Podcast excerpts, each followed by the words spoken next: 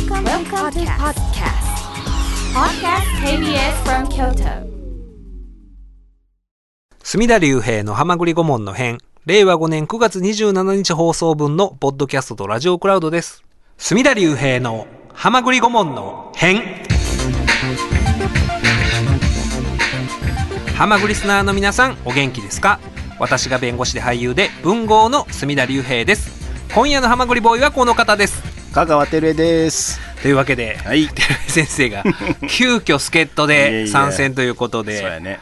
そもそもですね、うん今夜は、うんあの、長谷川弁護士、長谷,、はいはいえー長谷川弁護士じゃない、えーロイヤー順。ロイヤー順。はい。どっちでもいい。ロイヤー順が来る予定やったんですが、うんうん諸事情により来れなくなりまして、で、えー久しぶりに私一人でやらなあかんのかなと思って、で、実際、ツイッターじゃない、今、うん X ですか。X はい X で、今週は私一人でやるんで、うんえーいろいろリクエスト曲とか、うんうんあるいは普通のお便りとか、はいはいあれば送ってくださいね、と、うん告知したらたくさん送ってくださったんですけど、うん。そういう状況で、うんえーただね、あのーそうは思ってたんですよ。今日は一人でやらんだなと。はいはい。ただちょっと、あのータイトルコールでもお気づきの方、いらっしゃるかと思うんですが、ちょっとお聞き苦しかったかと思うんですけど。喉の調子がうんいかんせん。えー、よくなくて、うん。というのもですね、先週土曜日、あのー北野孫さんの CBC ラジオで、うん。名古屋前乗りしてる時に、だから金曜日の夜ですわ、うんうん。ちょっと秋めいてうんうん。涼しなってきたじゃないですか。そうやな。ほんで、ん。その日、名古屋で飲みに行ってて、はいはいでね、あのービジネスホテル特有のペラッペラの寝巻きあるじゃないあですか。るね。なんあか、膝までぐらいのやあつ。そうです。サムエタイプの、ペラッペラの。うんで、あれを着て寝ようとして、うんこうこの、あの、体の横で結ぶタイプのね。はいはいはいで、結ぶ間もなく、結ぶあれも、うん糸間もなくもう寝ちゃってたんですよ。おおだいぶ疲れてた。だいぶ疲れてて。うんで、あ掛け布団の上で寝ちゃってて。あるある。で、気づいたら4時ぐらいで。で、ちょっと、まあ、乾燥と冷えと。そうなんですよ。ほんで、あれ、喉、なんかうん気持ち悪いなっていうのがあってはいはい、それ以降、ちょっと調子が悪くて。なるほどね。で、1時間半、一人で結構きついなと思ってたらうんうん、照江先生がいやい、や。そのね、ね、珍しく泣き言を言ってたからね。なんか、一人でやらなあかんみたいな。しかも今日ずっとね、昼、んお昼全部、ずっとその尋問がありまして、ああ、大変や。尋問で、うんあの、ね、尋問っていうのはまあ、民事訴訴訟やったんですけどうん、大体半日ね。半日丸々かかるじゃないですか。うんはいはい。こっちが主尋問のとこ、パートと、うん。反対尋問のパートとあって、はい。はいうん緊張しますわ。ね、ずーっとどっと疲れるわ。ずっと、疲れてる時に、ベルエ先生からそういう手を差し伸べていただきまして、はい。はい。うん。いや、なんかね、ちょうど、ちょっとスポット空いたからね。行ってみようかなと思って。いや、助かりましたよ、うん。本当に。あのね、テル先生のことを、うん。えーパーマンで言うたら、うん。パーヤンやって言ってましたけれども、今日もね、大阪から、本当リアルパー緑の被ってねいや、リアルパーヤンですよ。ほんまに。に寺入っとったんや。ほら、あんなこと言ってたおお寺の子ですもんねうお寺の子や。バーヤンはうんそうそう。はいはい落ち葉入っと入っとったんや。助けていただいて、はいはいえーほんまにね、ちょっと90分一人で、そうやね。そこやね。ね、大変や。大変やなと。うんで、喉の調子、うん で、その、尋問後とか、いろんな事情を総合的に勘案するとはいはいはい。で、何週間か前から喋りたいなと思ってたことあったんですよほい。ほいほい。というのも、うんあの、福田村事件、おー、話題の。話題の映画、うんはい福田村事件。えーこの映画がまあ大変興味深い内容でお話ししたかったんですが、うん。だからあの関東大震災の時に、あの千葉県のお福田村っていうところで起こったうん。事件のことなんですけれども、うん。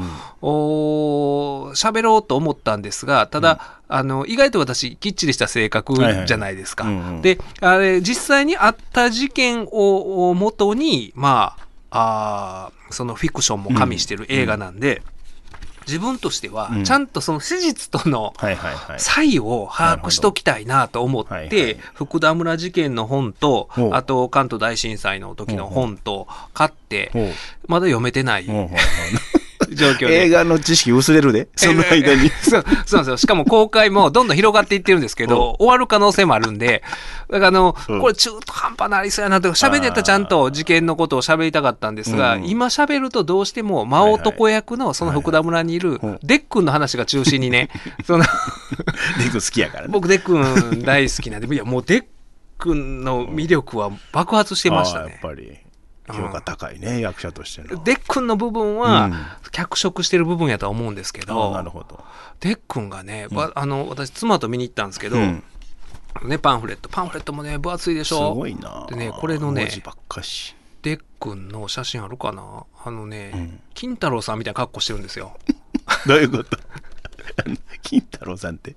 あのーあの金太郎さん桃太郎や金太郎やああのそうそうそう、う。ん。まさかり担いだ金太郎さんみたいな格好してる、う渡し船の船頭役なんですけどほんでまああの もうねほほんまにこの人以上に真男役やらせたら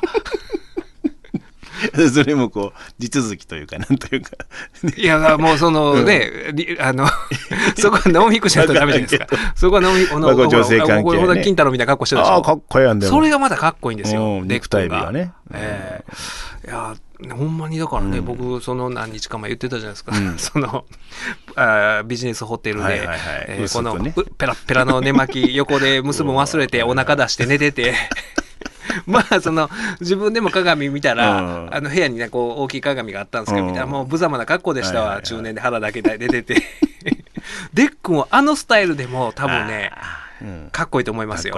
ビジネスホテルで、こう、寝巻きを 横結ぶんむし忘れて腹出てるスタイル色気を感じる。いや、余計色気をね。あええそこでやっぱり、男性としてのもううん。完全にね、この、まあ、争ってる場合じゃないですけど、才を感じたんですがで、水道橋博士さんもあ出られてへて、え。で、だからね、僕この2週間以上前に見に行ってるんですけど、博士さんに感想を送ろうと思ったまま、その言葉選びが難しすぎて、はいはいはい。ずっと躊躇したままもううん。2週間、3週間ぐらい経ってるぐらい、あの、そそう僕の言わんとしてることは、うん。見たらわかるとは思うんですけどど、ええあのね、あこれもちゃんとうんうんし調べてからやった方がいいのかな、本うんを。そうやね。うんだからあの、博士は、あーその時代にいた、うんあの、ある種普通一般的な男性やったかもしれないんですけれども、うんまあその、うーん、ただね、あの、すごい醜悪な部分もあるはいはい日本人。まあ、それがまあ、クローズアップされてるような役。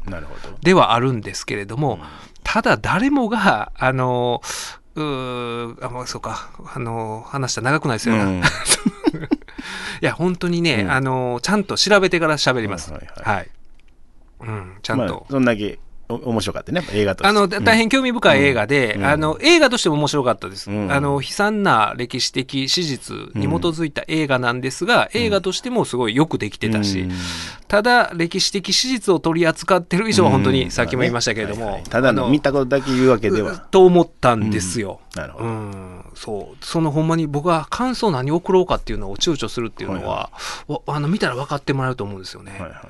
うん、あの、博士にしかできない役と僕は思ったんですけど、うんうんまあ、さっき言ったみたいに醜悪なな日本人の役をやってるから、あの、どう言うていいのか。で、かつ、その、博士さんが選挙出て、うんで、えー当選して登院するまでの間に撮影があったんですかねあ。そうなんや。で、あの時、あのーまあ、体調があんまり思わしくなかったと思うんですよね。はいはいで、その不安定な体調とかも、おこの演技に反映されてる部分があるのかなと、僕は思ってて、うんそれがまたリアリティがあって、あのーただちょっと、なんて言うたらいいのか、この、えーっていうところで、またね、あのーちゃんと史実を調べてから。はい、取り上げようかなとは思ってるんですけど。丸い隅田が四角く未解決、生活笑えない百科。ありがとうございます。はい、ちょっと中年の二角。私、今日喉調子悪いんで、はい、助かります、本当いえいえに。いえ。見事なタイトルコールでございまして、はい。はい、生活、笑えない百科、はい。ということで、あの、まずはね、うん。笑えないと思ってたけれどもあ、よかったっていう、むしろねあ、笑えたんやっていう、おう。何何この導入。あの、件がございまして、はいはい。これ9月25日に収録してるんですけど、う。ん先ほどはいはい。16時頃ですかえね、ほかほかのニュース。はい、うんあの、サンケイスポーツの記事で、はい。ありがとう、浜村淳。平日放送終了発表。あ引きと引き時ではとお思いまして、快く了承した。あ。あらららら。はい。MBS ラジオ後継番組は調整中と。そらそうやろなはいっていうことで、えーこの番組で「ありがとう浜村淳」が終わることは言いましたっけ、もう記憶にはないですけどね。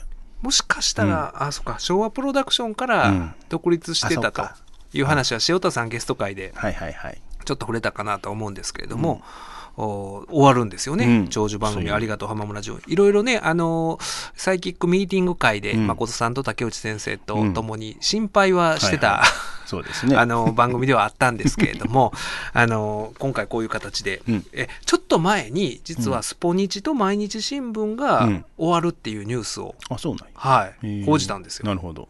で報じたけれども、うん。浜村さんが私あれ私そのちゃんとあのありがとう聞けてないからですけど、うんうん。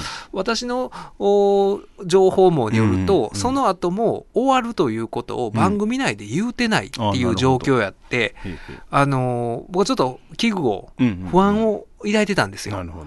というのも浜村さんに伝えてないんじゃないかろうかっていう、そんな危惧かい その勇み足記事じゃないかじゃなくて。はい。ああの 事実なんだけど。事実でニュースは出てるけれども浜村さんに伝えてへんのちゃうかということをうん。危惧してて、はいはいはい。さっき言ったみたいに、うん。あの番組内で平日が平日のうん。ありがとうはだから月堂でやってて、はいはい。平日が終わって土曜日だけ続くらしいんですけど、はいはいはい。にその記事が出てるのにうん。何も触れない、はい言ってないんじゃないかうなんって思ってて、うん先週ね、うんあの竹内義和先生とやってるイベント、モーゲンフリーマンで、竹内先生にもその不安を吐露したんですよ。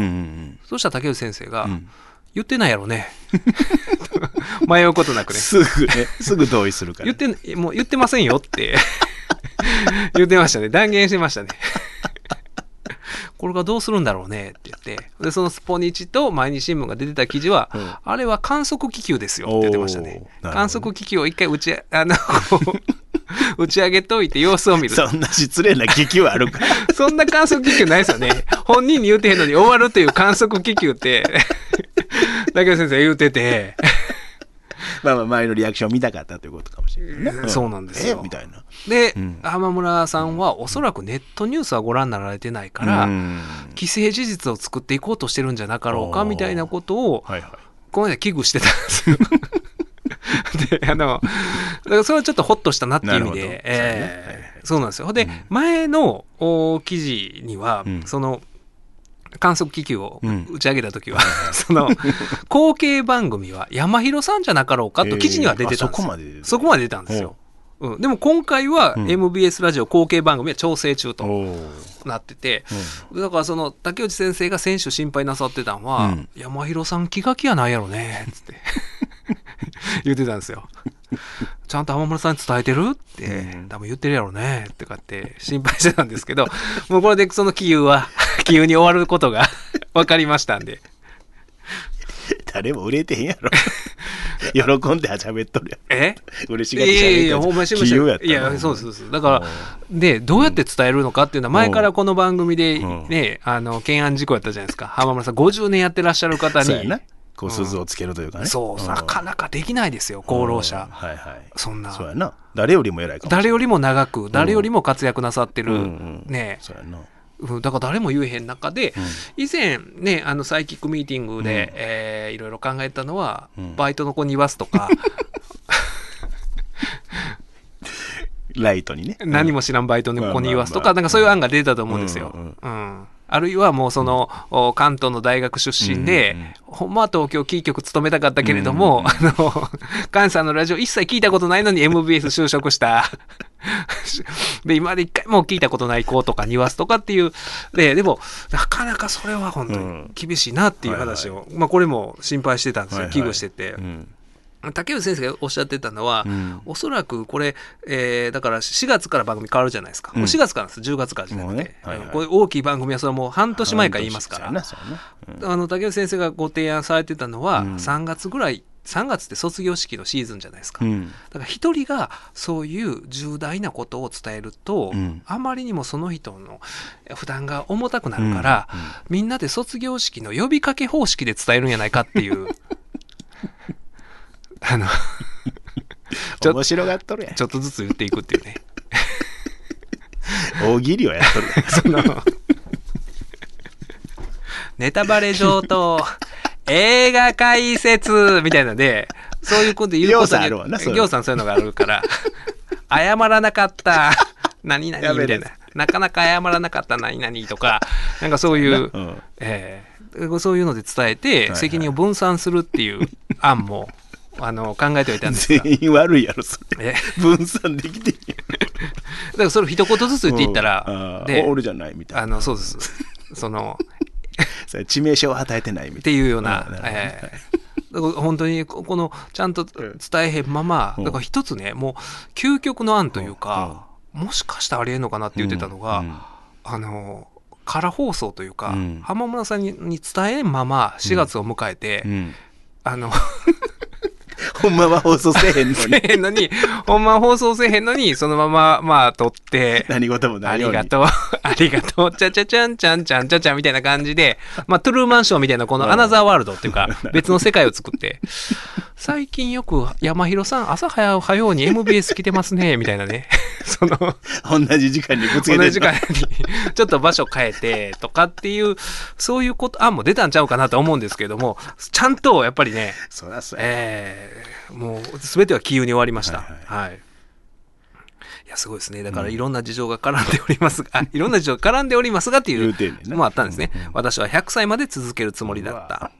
私の方から申し出たわけではありませんが、あれ、ちょっと、あ、あ、そうか、来年89歳になります。うんどんな体力的な事故が起こるかもわかりません。ちょうど50年目、引きど引き時では、と思いまして、快く了了承したわけでございます。うんただこの快く了承したと、うん。このその前段のいろんな事情が絡んでおりますがとか あの私の方から申し出たわけではありませんがとかっていう ちょっと、ね。うん、不詳不詳な部分を。ね。なあの、謎も残ったままではあるんですけれども、うん。はい、うん、そうですね、うん。えー。まあ土曜日は残りますからね。いやでもすごいことですよ、うん。本当に、うん。この番組あの10月から、うん。来週から7年目ですか？おそれもすごいな。丸6年で。うん。でも週1回だけですよ、うん。それでもまあまあ結構うん。ね、大変やったりするのしんどいからが来て来てくれとかな。え言うでしょ？うん。泣き言を言うてね。いやもう腹出して寝てもうてってね。ビジネスホテルで ペラペラの寝巻きの喉言わしたとかって自己管理能力もね。ねえっていうなんかやっぱりねあのなんだかんだ僕らこうんうやって言うてますけど、うん。50年。朝8時にはつらつとした声でな。そうですよ、うん。すごいことですよ本当に。そりゃそうやな。うん。それをずっと続けてらっしゃって、ねえ。いやー大し大したもんっていうかもう今までいないですもんね。もう前人未到の領域やから。50年一番組ね毎日帯。え毎日帯でですよ、うん。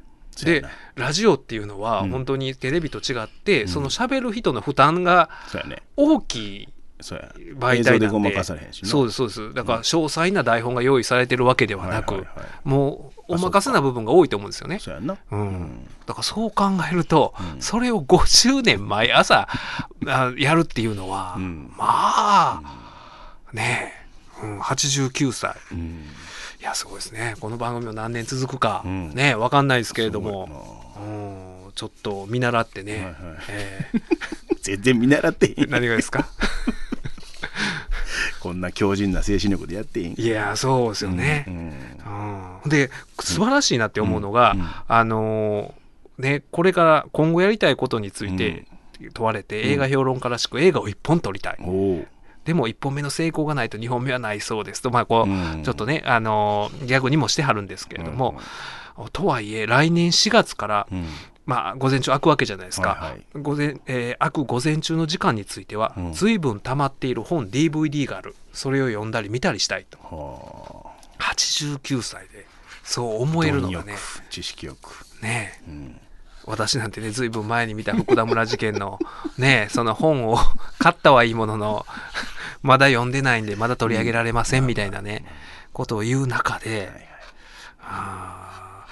でも今でも結構思わないですか？その仕事をリタイアしたら本読んだり映画読んだりして過ごしたいなみたいなのは。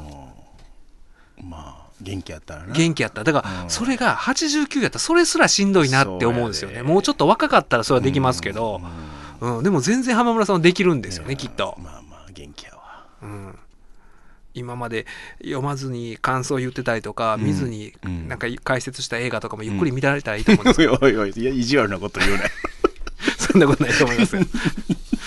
えー次のメールを取り上げましょうか。はい。えーこちらですね。はい。えー肉山さん男性、えー兵庫県男性。50代の方から、えーメールいただきました。はい。墨田先生にお伝えくださいということで、えーもうご存知かもしれませんが、えー神戸東灘の速攻男が3回目の逮捕です。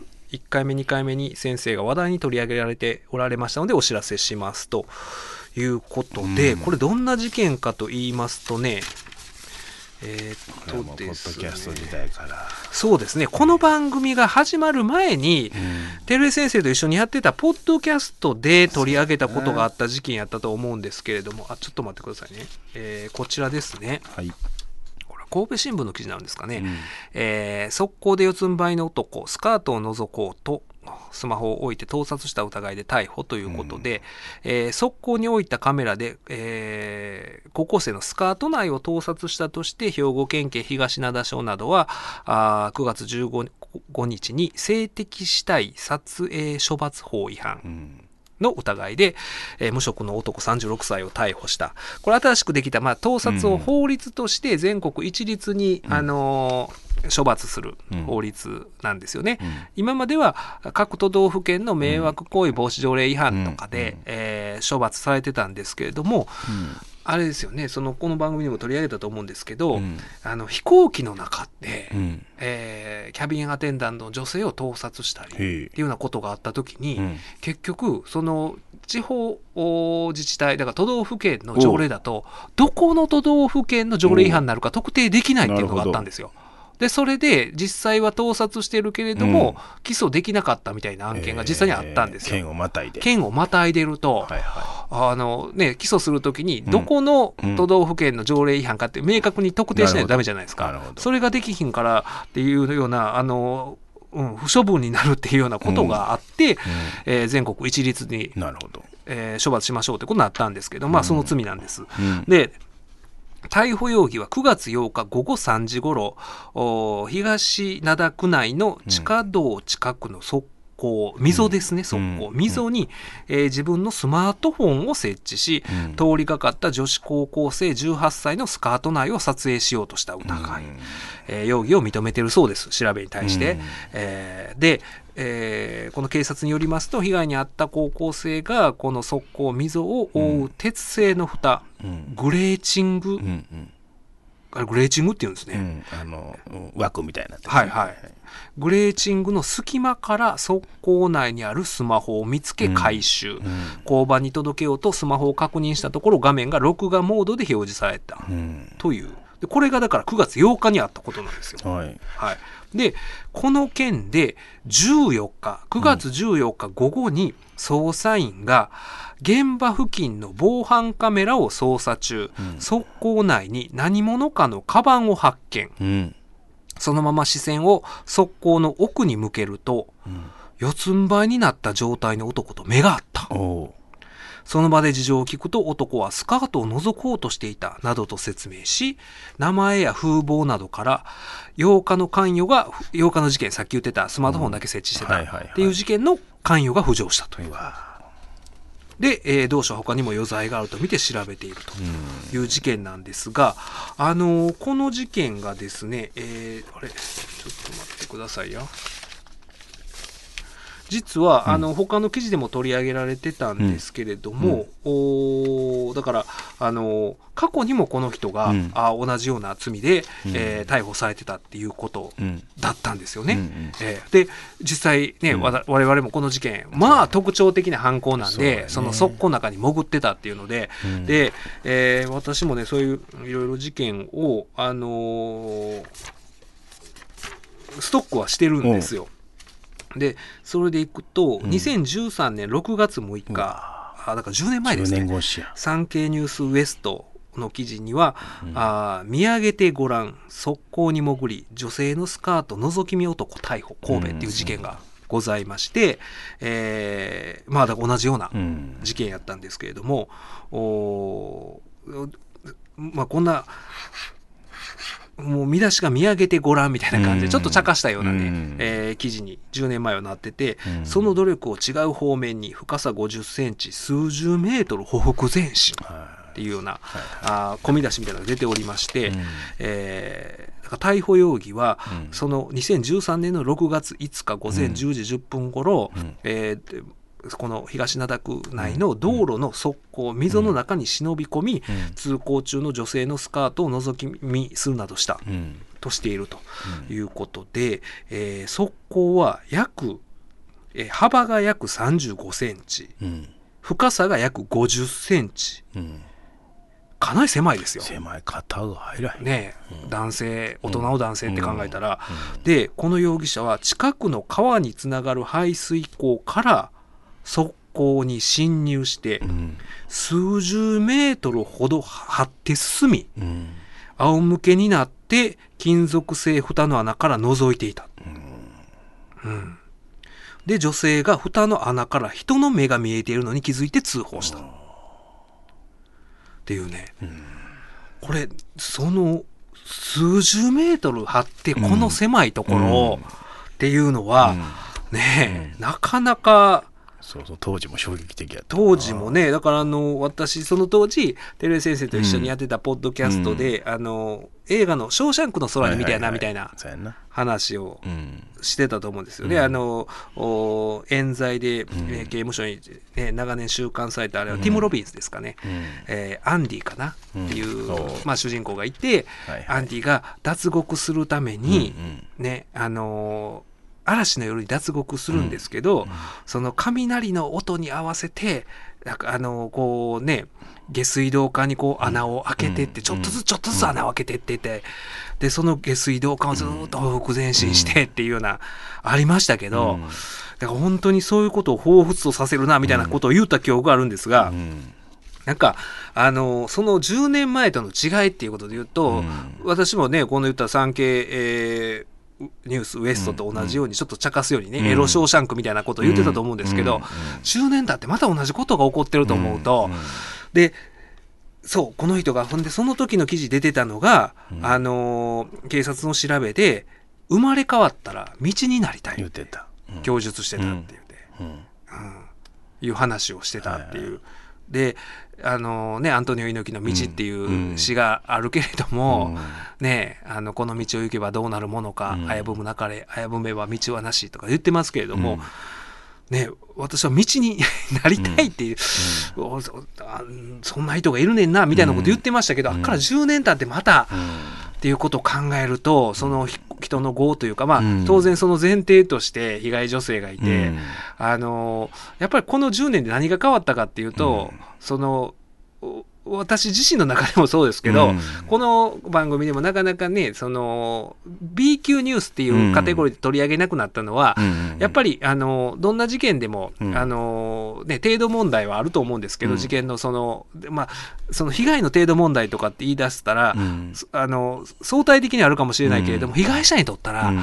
どんな事件でも重大な問題で、だからあの、ね、他人事やと思ってたら、ううんわ、気持ち悪いで終わりますけど、実際にその側溝の中の目を見た場合っていうのを考えると、うん、だからその辺やっぱり僕、あのね、こういう法律の仕事でありながらそういうことを10年前、冗談のように言うてたのが、そういうもんやないなっていうのはね、うん、改めて思いますよまたね。この犯人の人のまた心理とかいうのも大変な多分ねご家族も大変な思いされてるだしとか思うとなかなかこう簡単に言えへんな。そうなんですよ。うんだから、あの、今、そういうね、この、ななんだろうな、その時代が変わってとかっていろいろね、あのーまあ昔うん取り上げられたことが、同じような形で取り上げられないっていうことの中の一つが結構こういうニュースは本当にあの見上げてごらんみたいな空の星をみたいなこういうニュアンスでやってたりとか、うん。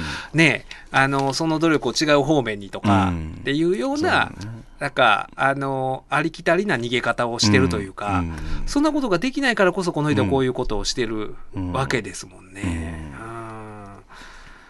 いやだから僕もねそのやっぱりあのお遅いんですけどやっぱあの、うん娘ができてからやっぱそういうのの、あの感覚が変わってきましたうね。ん。うん。そのこの速攻男にもし、その自分の娘がこの被害に遭ったら、それはね、うん。そんななんか見上げてごらんとか、あの和製ね和製ティム・ロビンスとかって言,、言わないですもんね。うん。と思うんですよね。ね。えーあとそういう意味で言うと、ね、そう言いながらこのニュースを取り上げるのかって話なんですけど このおー2023年9月24日に毎日新聞の記事なんですけど、はお福岡県で、い。うん。えーこれは古賀市っていうとこなんですかね、あのお柔道の古賀選手との古賀、はいはい。古賀市獅子部付近で、うん。23日午後2時頃下半身を露出した男性約20人を通行人が目撃する事案が発生した、あ、ピルマやな。うん。20人ですよ。ゾロゾロゾロと。で目撃されたのは全裸が約10人。うん。ガーターベルト着用が約10人。全部男性。男性ですよおねお同署は不審者を見かけたら大声を出したり、暗い道や人通りの少ない道は避けたりするなどしてほしいと注意を呼びかけている。ー。うん。なんかの、あれ、あ れじゃないよな、別に。パレードっていうか、あれじゃないよな、そういう。このなんか主張があってとかじゃないよな。ないでしょ。そんな主張ないでしょ、これ ないや、これもう多分ネットとかでそういう人らが、ノリかもしれん。ねえ、悪ふざけかもしれない。しかもこの、ここに住んでる住民じゃないでしょうね多分。ね。うん。そんな、ねえ。ガーターベルト、ガーターベルトどんなんや？あの、あれやな。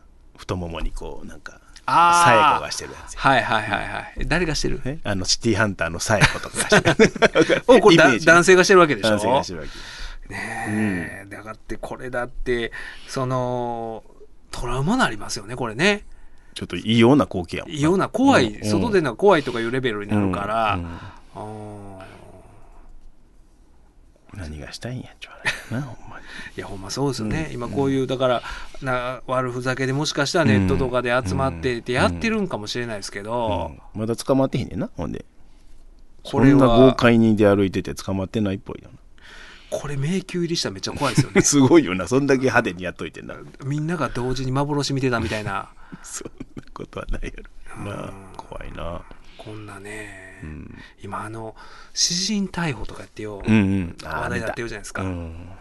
あれもなんか見たらうんざわつきますよね。ざわつくな、なんかな。見ん方がいいと思うんですけどね。うんあの最近結構ね普通の一般紙でも取り上げられてるんですけど、うんネット上で、うん YouTuber なのかな、うんなんかそういう痴漢とか、うんあー盗撮犯を、うんまあ詩人逮捕ってうん。詩人、一般の人でも逮捕は、うん。ね、できるんですね。現行犯であれば、うん。その刑事訴訟法上認められてるんですけども、うん。その模様をうん。こう動画で撮ってうん。普通に、まあ YouTube で拡散してて、うん。でまあ結構それで再生数を稼ぐっていうようなことが、うん。ねだからそもそもその、ねあの詩人が逮捕できる場合現行犯とできますけど、うん。現行犯的状況ってまあ限定的じゃないですか。うん。その犯罪と犯人がもう明白で、うん。で時間的にも場所的にもその犯行から接着してるところでとかってうん。いう、そこの判断ってまあうん。難しいうん。でしょ、法律家でも難しいでしょ、うん。ってことを考えるとたこのね人を捕まえるっていうのは有形力の行使で、うん。ね暴行罪やったりあるいは怪我させた傷害罪だったりっていううん。とこで、うん。原則そういう犯罪が成立するけれども、現行犯の時違法じゃなくなるっていうだけじゃないですか。ねうん。ね。うん。本来は警察に頼ってねあれするべき。えですよね。なんかもうどんどんな時代がうん。そういうそうやね。ねえ。私的にそういう制裁をするっていう。で今あの痴漢でもそのそういうのを拡散されてるのとかあるでしょ？うん。痴漢の動画がはあ。ー結構顔もはっきり分かる状況で拡散されたりとかっていうのがあって、うんだからそのねさっきも言った通り痴漢っていうのはうん。ね、あのさっきの盗撮もそうですけど、うん。被害者がとったまあねその、ずっと、ね、PTSD になったりとかするよ,、うん。うな犯罪ではあるんですけれども、ただその拡散することによって、うんで結局それで、まあ、見た人がうん。見たら、うん。どこの誰か分かったりするじゃないですか、うんそのうん。痴漢してる人を。うん。ってなってその情報がまた拡散されて、うん。とかで結局そのお司法の手続きを経ることなく、うん。本来であれば捜査機関が捜査をして、うん。逮捕するなり任意で話を聞いて、うんで場合によっては我々弁護士がそこにあの関与して、うん。被害者と示談をして、うん。えー処罰を求めないとかいうような形の内容の示談をしてもらって、うん。で不起訴になったり、うん。あるいはその起訴されたりとかっていうような手続きを経て、で処罰されて、うん。っていうことがもうそれを一切うん。ねそうやな。手続きを踏むことなくもう社会によって制裁されて、うん。むしろその社会的制裁の方が、うん。司法の手続きを経て、ね、制裁されるよりもうん。甚大な、うん。あの影響がその後の人生にうん。あるっていうようなことが普通に起こるうん。時代になってるっていうのが、うん。うん、まあ、ツールがねみんなにみがみだなんか身近にビデオ撮れるとかいうのがなっちゃってるからね。なってて、で、それって多分、これ以上うん。エスカレートすることはあっても収まることないのかなっていうようなうん。気がするんですよね。あで多分そういう人はもし、うん。あのそれを何かあーまあね捉えた人にとってはプライバシー侵害やとかうん。名誉毀損やとかっていうことは言われると思うんですけど、うん。例えば名誉毀損やって言われた時に、うん。いやこれはそういう事件、うん。事件に関して公共の利害に関する事実やから、うん。公益を図る目的でやってんやみたいなことを、多分、うん。本当はそうじゃなくてもそういうこと言うわけでしょ。うん。ってなった時にじゃあ一般紙のうん。その事件報道うん。との差はどこに引くんやっていう話も出てくるから、うん。実は非常に難しいと思うんですよね。一般紙は普通に事件の報道をしてて、うん。そこで事件のその傾聴を考慮して、うん。まあ、あの、そんな痴漢の事件とかは、あー公務員がやったりとか、うん。著名人がやったりとかは報道されるけども、そうじゃなかったら世の中でいっぱい痴漢事件あるけれども、報道されないわけで、そうやなうん。でもその、ね、でも刑事事件であることは間違いなくてうん。っていうような状況があって、うんってなったら、そもそも犯罪報道は今のままでええのかみたいな話にもなるんかなとかも思ったりするんですよね。超えていってるような現実が。現実がそうなんですよ。うん。どんどんもう、その現実のスピードにうん。ね、なかなか追いついてへんというか。う、ん。うん。だからそういうふうに社会的制裁なされるとかなったら、もう僕らはそのうん。関与する余地がなくなるじゃないですか、うんうん僕らが仕事する場所がね、うんうん場面が、うんまあそれに対する損害賠償とかって言ったところで、もう一回拡散されて、うん。うねえ、んうん、ってなったら、そやなだからそういう本当にこのこんな時代が こんなうん。ねえ、うん。あのーもう2023年にそういう時代になってるっていうのがうん。うなんともでもこれはやばい方向に行ってますよっていうことを言ったところで僕は、うん。収まらないと思うんでますあ、あのよね。バイト中に冷蔵庫入るとかから始まって寿司を汚くしてとか おでんなんとか。おでんついに正義の形を使って拡散する。そうなんですよ。だからそういう、あの抜け道があるんですよね、ううん。公益目的でやってこれはええるんややないかと。とかってね。うん。うんスカッとするやないかと。いやほんまそうですよ、いやほんでそこで、うん。あのーじゃあなんで新聞はええねん。うん。ってなった時に、うん。なかなか深いところに来たな。